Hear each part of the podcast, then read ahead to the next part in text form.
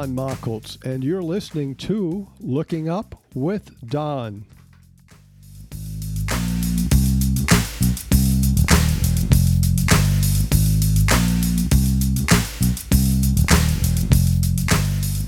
This is the Looking Up with Don podcast, episode number 80 for the week of July 14th, 2021. The related website for this podcast is donmachholz.com. That is spelled D O N M A C H H O L Z dot com. Two H's. What's up in the sky this week? As our week begins on Wednesday, July 14th, the moon is a crescent in our evening sky in the constellation Virgo and setting a couple of hours after evening twilight. By Tuesday, July 20th, the moon will be about 80% full in the evening sky and in the constellation Scorpius. The moon will be first quarter on Saturday, July 17th at 10 hours Universal Time. Some astronomy clubs will be setting up telescopes to show the moon to the public this weekend. Saturn is nearing opposition. That will be on August 2nd followed by Jupiter on August 19th. When at opposition, the planets will be at their closest point to us and they will be up all night. Jupiter and Saturn season has begun. August 2nd and August 19th. Venus still dominates the evening sky. And in a month, we will have the Perseid meteor shower peaking on the night of Thursday, Friday, August 12th to 13th, although the nights before and after will be good nights too. The moon will be in the evening sky that week, a crescent, and the best time for the of the night for the Perseids is in the morning hours. Now is a good time to put together your invitation list. In the northern hemisphere, nights are warm, and if you bring along a telescope, you can show Saturn and Jupiter, the moon, and a ton of other things through the night. One idea that I have never tried is to invite people over at midnight, which is odd, like some Hollywood party or something. Come at midnight. So, the Perseid meteor shower, August 12th and 13th. Will you be able to see the International Space Station this week, which for our purposes begins Wednesday, July 14th through Tuesday, July 20th?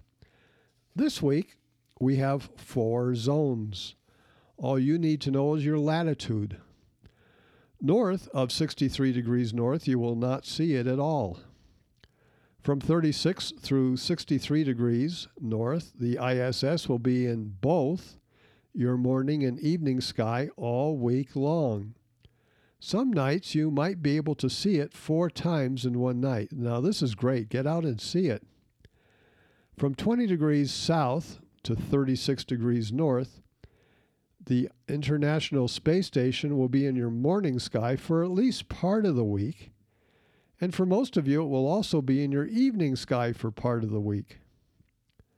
From 55 to 20 degrees south, the International Space Station will be in your morning sky for the last part of the week only. To determine where it will be in your sky, go to the website heavens above.com and enter your location, then click on ISS.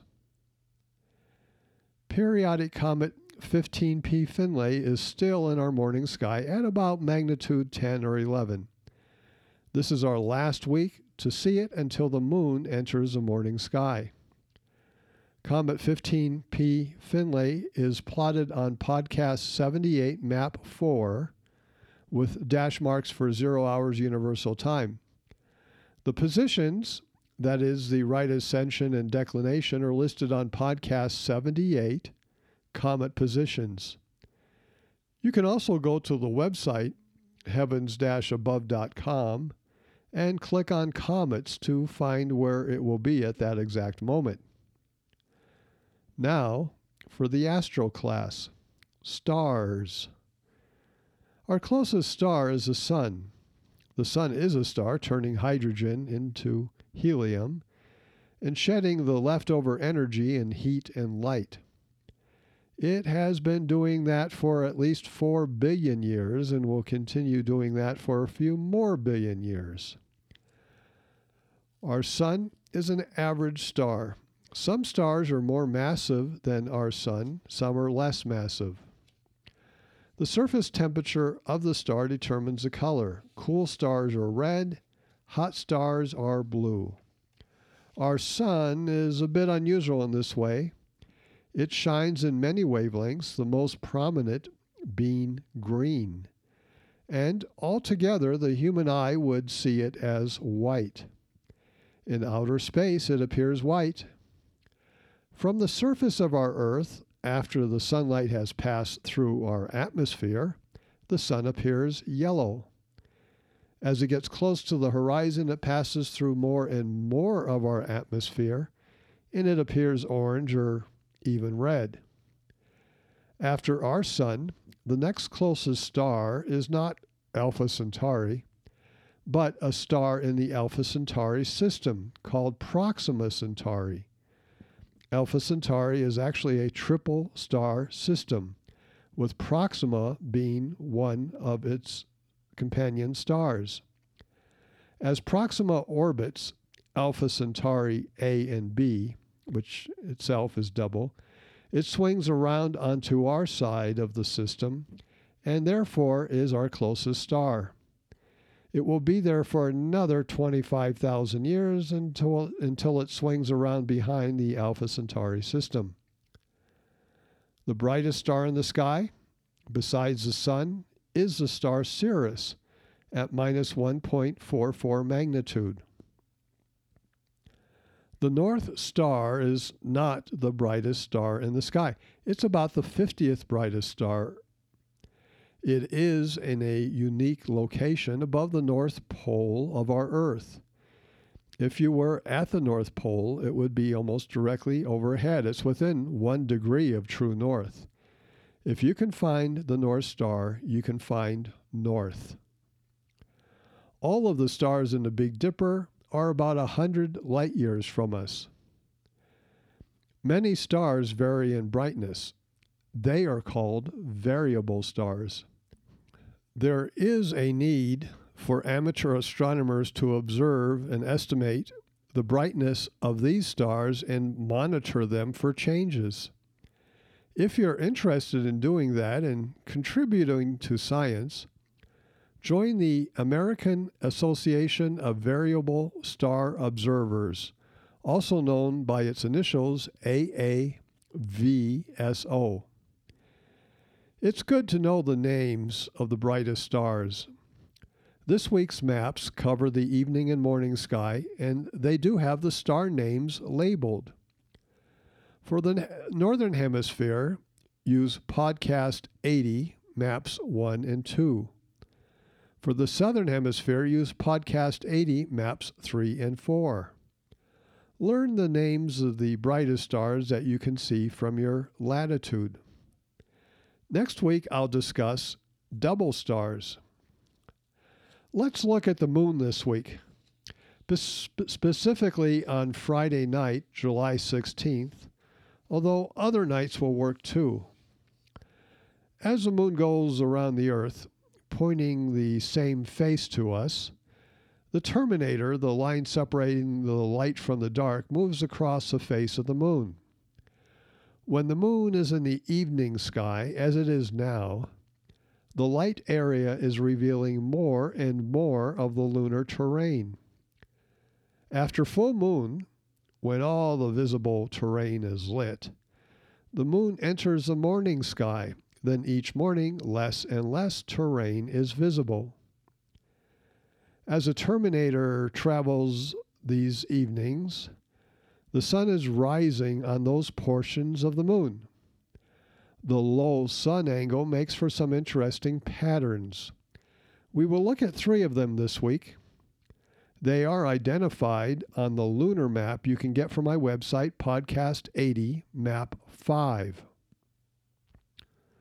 One is the lunar X, also known as the Werner or Werner X, v, W E R N E R, because Werner is one of the craters involved. Popular literature states that it was first mentioned in 2004. Perhaps so. But I remember seeing it in the 1960s and 1970s with my 6 inch telescope. I thought it was odd, especially since I had read a book about that time that said that two mountain ranges will never run perpendicular to each other. Whether that is true or not, I do not know. But I do remember thinking that what I was seeing on the moon looks like two mountain ranges running perpendicular to each other. As it turns out, it's, it's not really two mountain ranges, but four craters bunched together. And the crater walls are illuminated in such a way that it looks like a big X on the moon. It can be best seen when the moon is about a day before first quarter. In July, that is Friday, July 16th. It is easily seen and brightest for a few hours, but if you know just where to look the next night, you can pick it up too but it will not be nearly as prominent. Our next lunar letter is the letter V. It is also identified on Podcast 80, Map 5. It's formed by mountains near the crater Ukert. It is visible about the same time as the crater uh, craters producing letter X. Finally, a bit more difficult to see is the letter L. It is produced by light striking the far crater wall of the crater Lilius. When the far wall is illuminated and the crater floor is not illuminated because the sun has not risen high enough, the letter L appears. Once again, all three of those are located on the moon map, which you can get at Podcast 80 Map 5. A lot of craters on the moon look like the letter O. So take a look at the letters on the moon. On my Facebook and Twitter pages this past week, I posted the fact that my wife witnessed a crash of a small plane a mile from our house that was involved in firefighting activities. Unfortunately, two firefighters died in the crash. Although it was not astronomy related, on occasion we do discuss things non astronomical. To recap the podcast, what's up this coming week? Get out and see the International Space Station. Learn some star names. See Comet Finlay in the morning sky. Plan a meteor shower party. And look for those letters on the moon. You have been listening to Looking Up with Don, podcast episode number 80 for July 14, 2021. I'm Don Machholz. Once again, the related website for this podcast is donmachholz.com. That is spelled D O N M A C H H O L Z.com, two H's. You can contact me at dontheastronomer at gmail.com. Once again, that's dontheastronomer at gmail.com. God willing and pod willing, I'll be back next week for another episode of Looking Up with Don. We'll discuss what's up in the sky. I'll talk about double stars and I'll suggest some that you can see in the evening sky. All that and more. Thank you for listening. See the sky this week. I'll see you next week.